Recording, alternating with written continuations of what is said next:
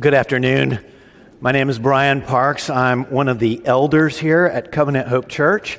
Let me add my welcome uh, to those of you who perhaps are visiting for the first time. Really glad that you came to join us this afternoon. Wales is a country that borders England on its western side. And in the 1700s, the mid 1700s, the southern part and the western part of Wales had experienced Christian revival. But the north was a spiritual wasteland. When a preacher preached in a northern city of Bala, the service was disrupted and the pastor was nearly killed by an angry mob. One older citizen wrote about the town Bibles were very scarce. Gluttony, drunkenness, and sexual immorality flooded the land. From the pulpits, the name of the Redeemer was hardly ever heard, nor the sinfulness of man, nor the influence of the Holy Spirit. And of course, as a result, very few wanted to go and do ministry in northern Wales. But in God's providence, a man named Thomas Charles from Oxford, a preacher, married a young woman from Bala and for her sake, he moved to Bala in northern Wales to begin ministry in that difficult place. He began to preach the gospel regularly and widely. Progress was slow. He opened Christian schools to teach illiterate children how to read, and he taught them with the Bible. They memorized long portions of Scripture together. He began to try to influence other pastors and preachers around him. His ministry slowly, slowly began to bear fruit. People began to turn to the Lord in faith. And then in 1791, the beginning of a great awakening happened. It lasted for years there in the northern region of Wales. And in 1795, it's recorded that moral change had that occurred was immense and permanent throughout the region. In one church's association records, it said, while family worship had been virtually unknown for the 60 years prior to that, now, by the grace of heaven, there are hundreds of families worshiping God in every county. When the Lord advances the church and the gospel, he does it through many different means. But the gospel is always at the heart of it. And that's what we find in our passage today, which happens 2,000 years before today, literally.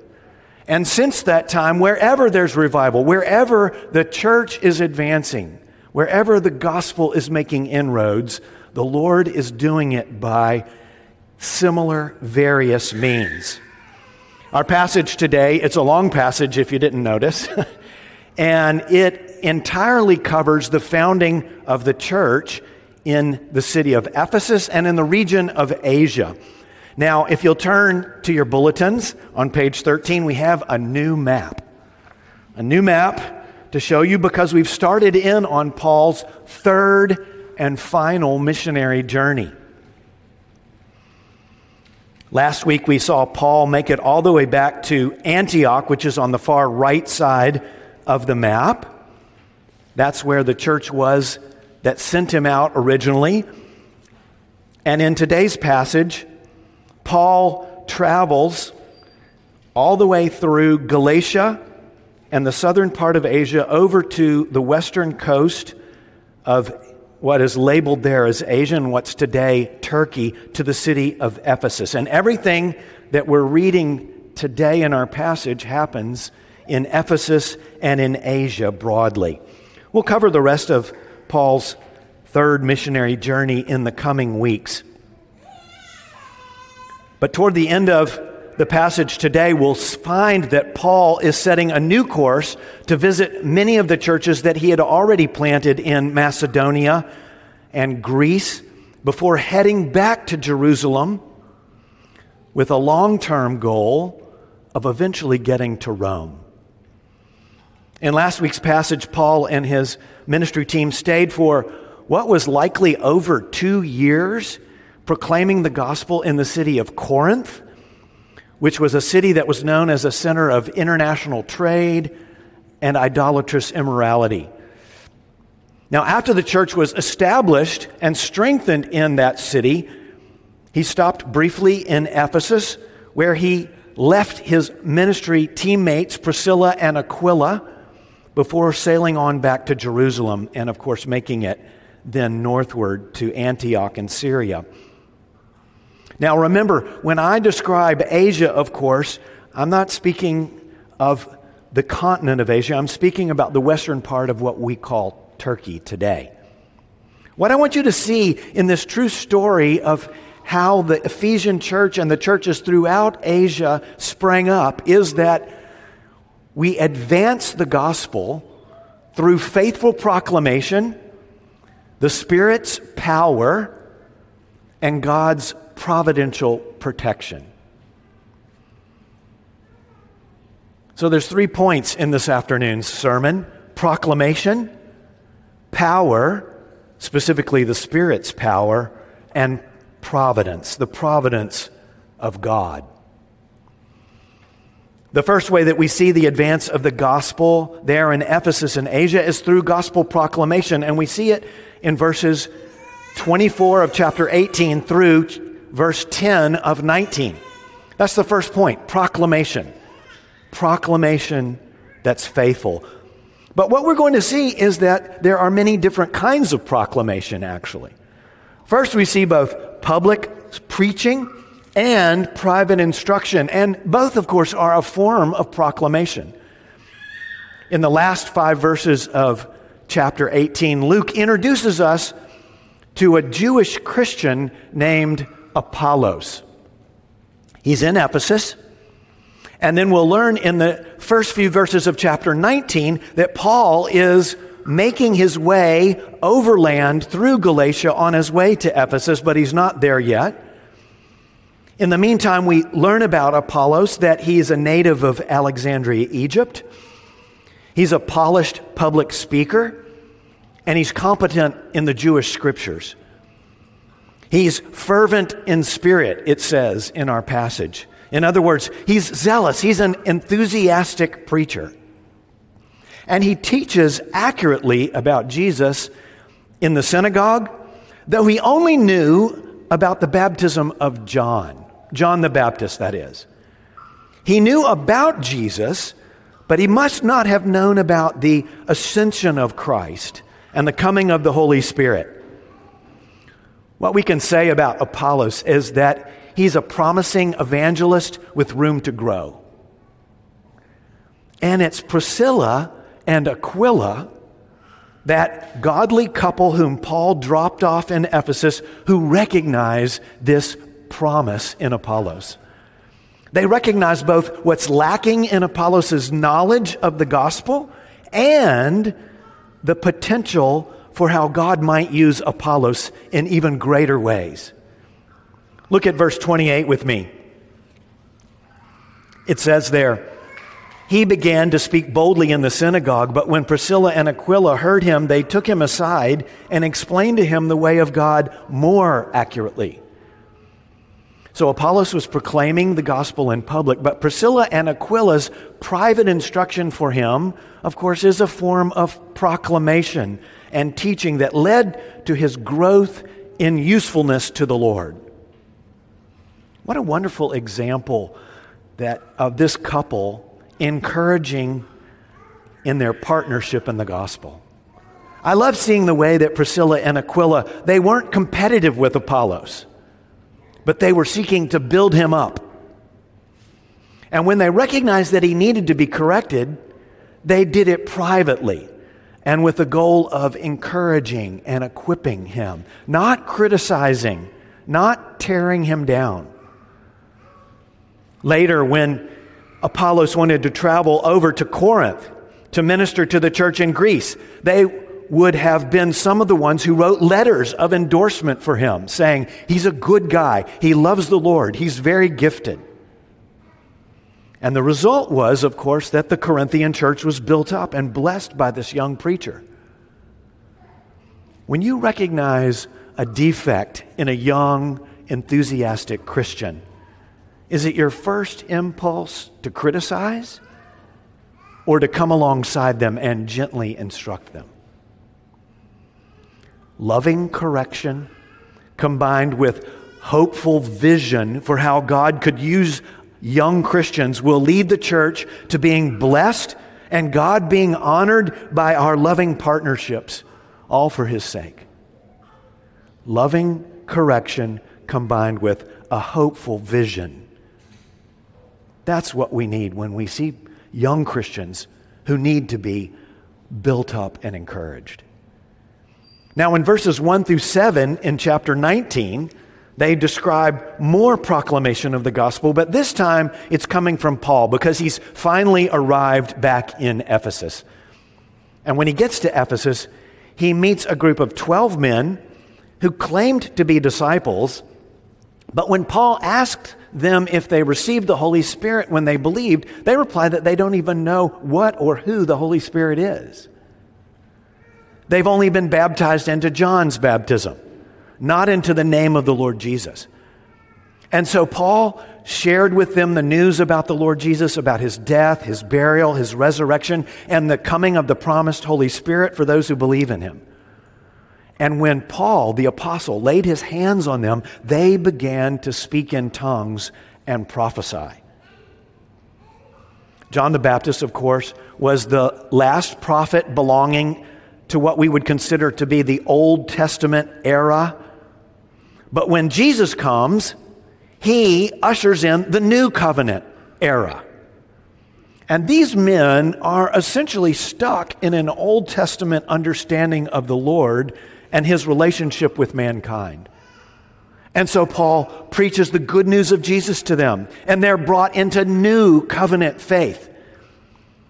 And so then they had a mini Pentecost like experience on that day with Paul. Just like the Jews did in Jerusalem in chapter 2 of Acts, just like the Samaritan believers did up in Samaria in chapter 8 of Acts.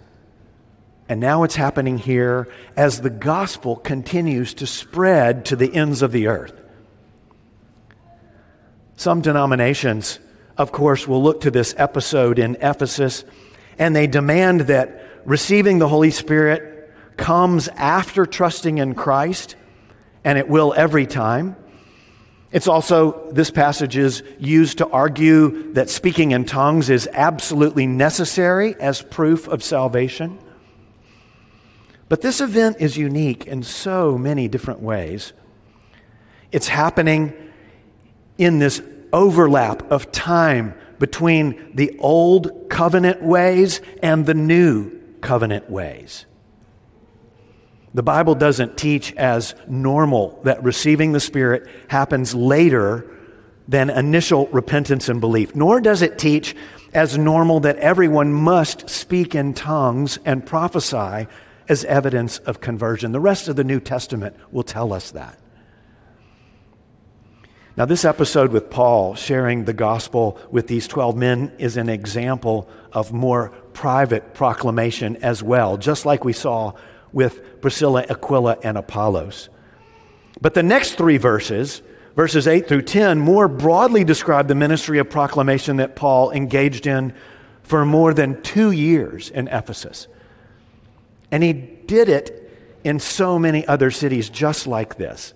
First, Paul would go into a synagogue and preach the gospel there.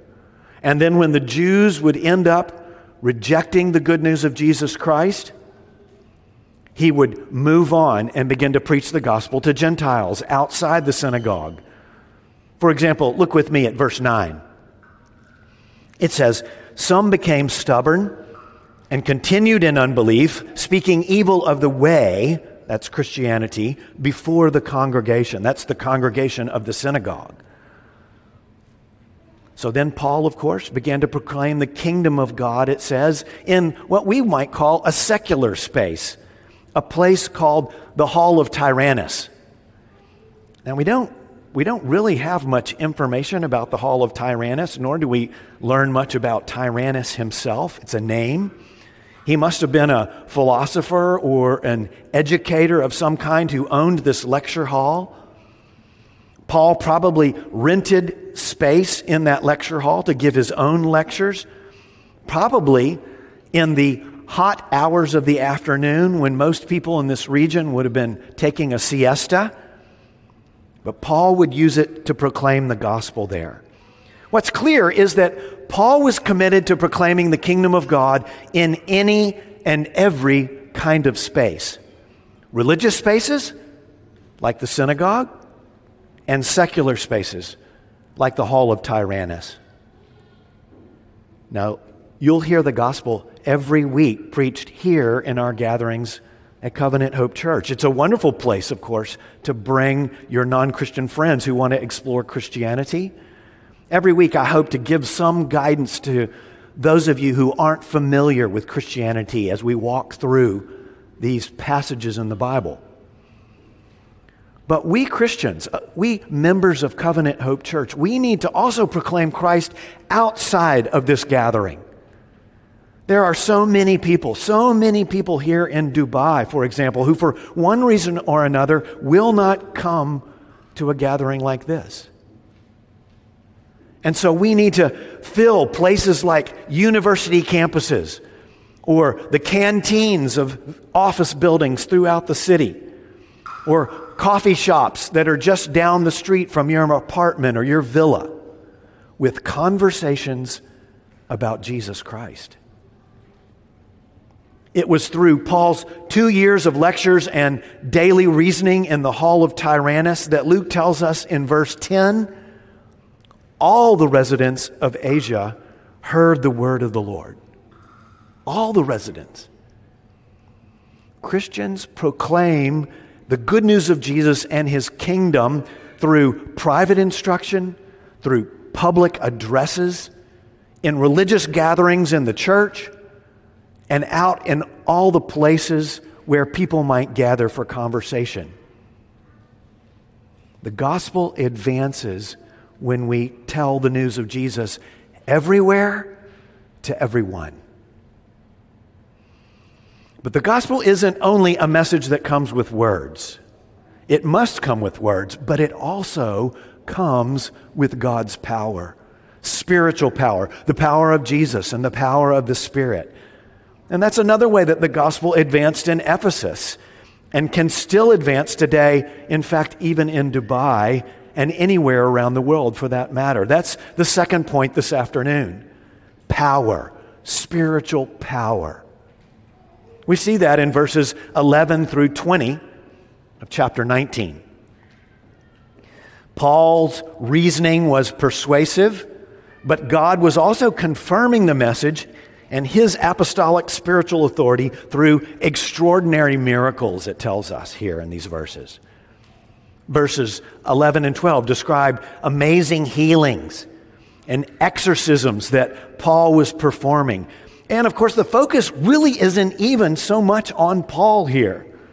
Luke describes the miracles that God was doing by the hands of Paul.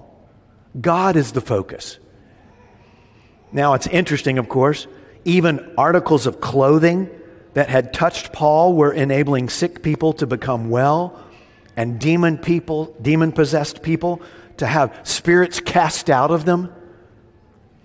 The Lord, in His mercy, enables some of these miracles to happen in order to give evidence to people hearing the gospel message that Christ has conquered sin and death and that defeat has come to Satan and has been assured by Christ's death on the cross, by his resurrection from the grave, and his ascension into heaven, where he rules now. In order to understand the good news of Jesus, you have to first understand the bad news of Satan.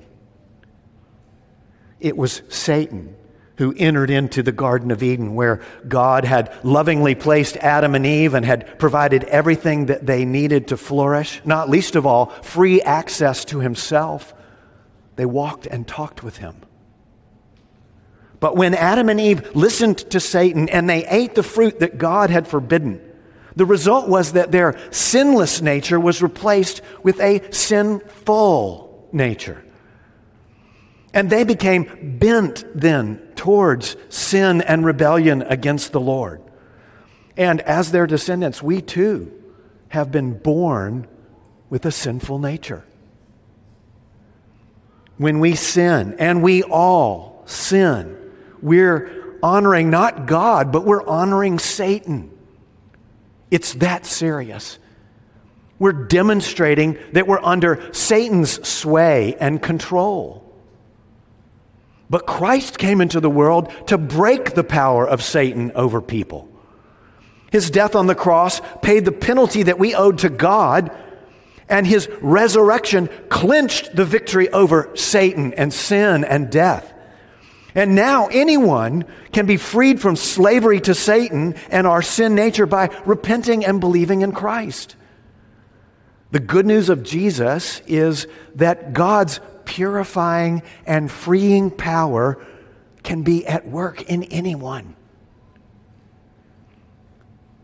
Satan is still at work in the world, and he's still at work in people who are under his influence, but only those people who bow the knee to Christ have access to the power of Christ.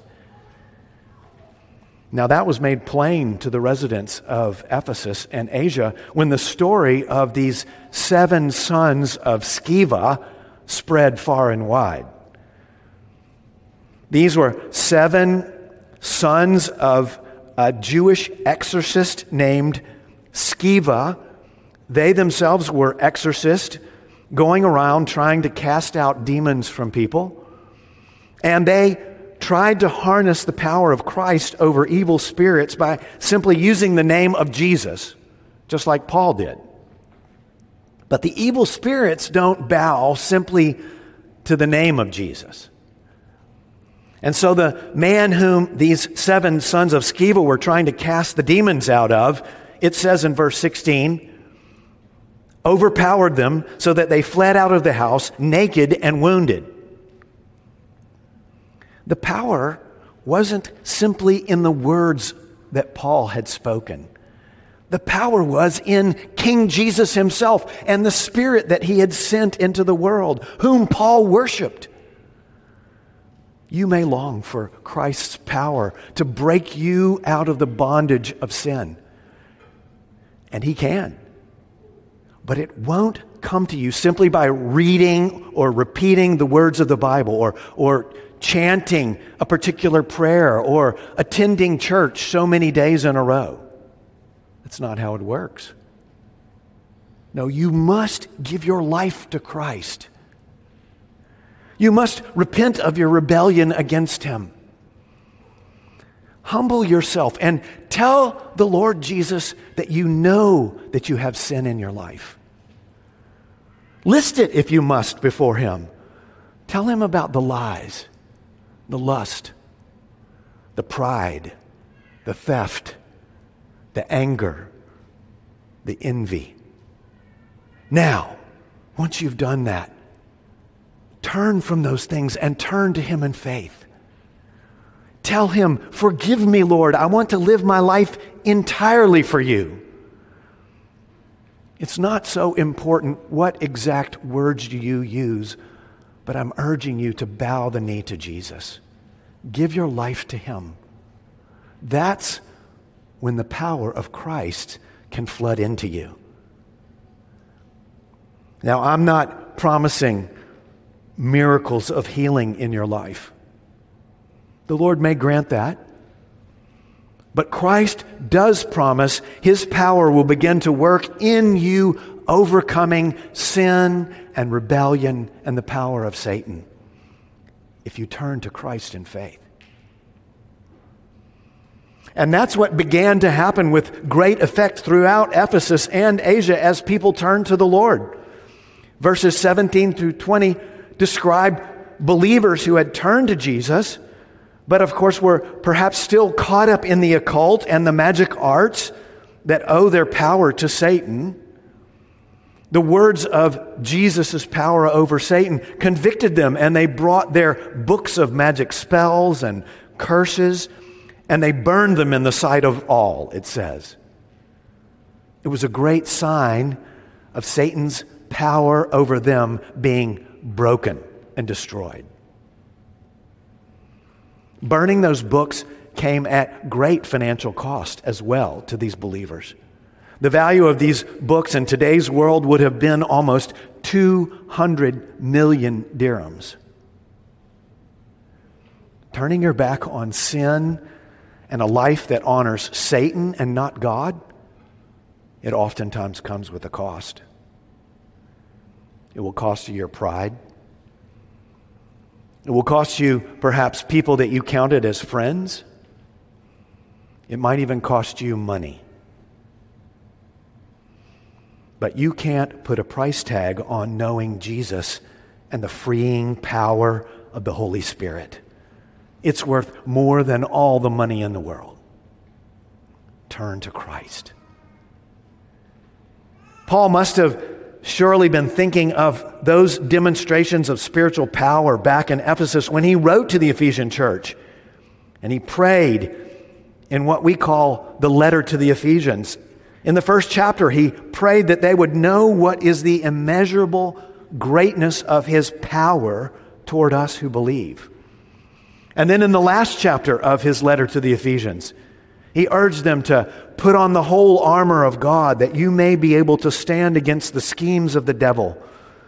For we do not wrestle against flesh and blood, but against the rulers, against the authorities against the cosmic powers over this present darkness, against the spiritual forces of evil in the heavenly places. Brothers and sisters, if you're caught in the clutches of sin, count the cost and flee to Christ for strength and freedom. Tell your brothers and sisters in Christ, I want to be free. Here is my sin. I want to confess it before you. The cross will take away your shame. Now, you may not have occult books to burn, but to renounce your sin and attack it with the white hot power of the Spirit is the only path to freedom and peace, brothers and sisters. Jesus died so that you could have access to his resurrection power. Don't take it for granted.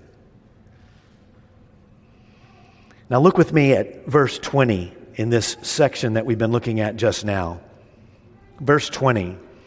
So the word of the Lord continued to increase and prevail mightily. The gospel advanced in Ephesus and all of Asia through faithful proclamation and then these demonstrations of the Spirit's power, but it also advanced through the providential protection of the Lord. And we see that in verses 21 through 41. The third point this afternoon is providence, the providence of God. At this point in the story of the gospel's advance in Asia, Paul and his ministry partners have been there for well over two years. And it's at this point that Paul resolved that it was time for him to leave Ephesus. He intended to pass through Macedonia and Achaia, which is today, Greece, in order to visit the churches there and then return to Jerusalem. But in his heart and mind, he ultimately had a fourth journey in mind. He wanted to get to Rome to preach the gospel there. And so he sent two ministry partners, Timothy and Erastus, off to Macedonia to pave the way for his arrival there when we read the rest of the New Testament, we realize that it's likely that Timothy and Erastus went to not only prepare the way spiritually, but to help those churches collect a financial offering that they were going to give to Paul to take back to Jerusalem. But before Paul could leave town, the Lord demonstrated his providential care over the church amidst an angry and violent attack from those who opposed the gospel. There in Ephesus was a temple built to honor the goddess Artemis. A thriving business of crafting silver idols existed there in the city. But because the gospel was spreading so much amongst the population of the region, the idol making business was beginning to suffer. People who had turned to Christ didn't want to buy idols to Artemis anymore. Demetrius was a leading silversmith who gathered other craftsmen. And in verses 24 through 27, he rallied them with an angry speech against Paul specifically, who was known as the one who had brought Christianity to Ephesus and the region. Demetrius was smart, of course. And so he didn't argue directly that it's just that it was costing him financially, that Christianity was taking root there.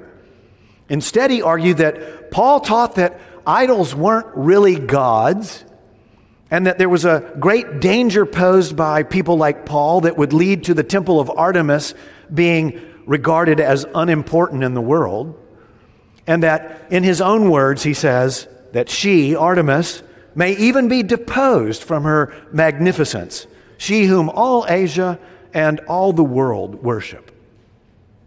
It's quite a shrewd speech. And this rally that he had gathered quickly turned into a riot. The craftsmen were enraged.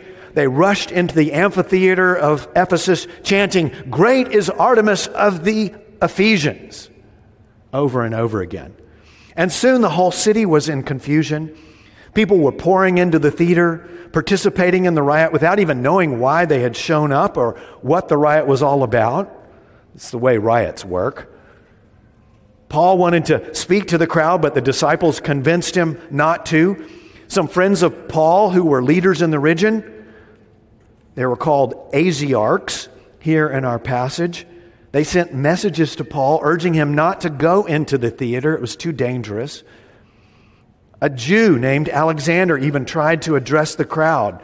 But for over two hours, the crowd kept chanting, Great is Artemis of the Ephesians. They wouldn't let him talk. Now, it was a dangerous situation that threatened to result in violence and the beginning of persecution of the church in the region there. We've seen it happen already in the pages of Acts in prior chapters. Paul had faced angry crowds before, of course. He'd been stoned in Lystra. He'd been beaten and jailed in Philippi. He'd narrowly escaped a violent crowd in Thessalonica. But no matter what was happening, Christians and Paul himself could be confident in the providence of God ultimately protecting the advance of the gospel. The Westminster Shorter Catechism is a list of questions and answers that teaches theology from the Bible.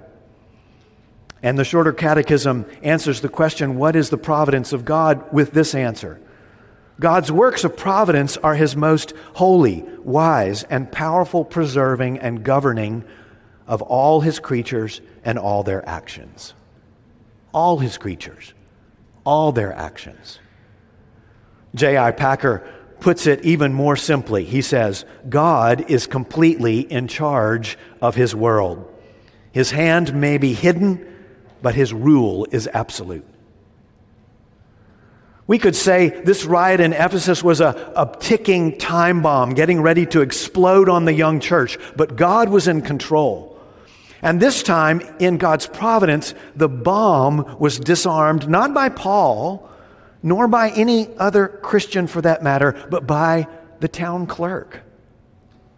In verses 35 through 41, the town clerk did what no one so far had been able to do. He quieted the crowd and he reasoned with them, which is not very often successful when it comes to angry crowds.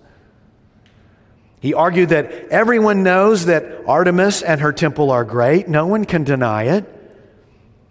He argued that Paul and his partners in ministry haven't blasphemed the goddess. And he argued finally that, furthermore, if Demetrius and the craftsmen have a complaint against Paul and his compatriots, that they can take it up in the courts or with the pro, Roman proconsuls.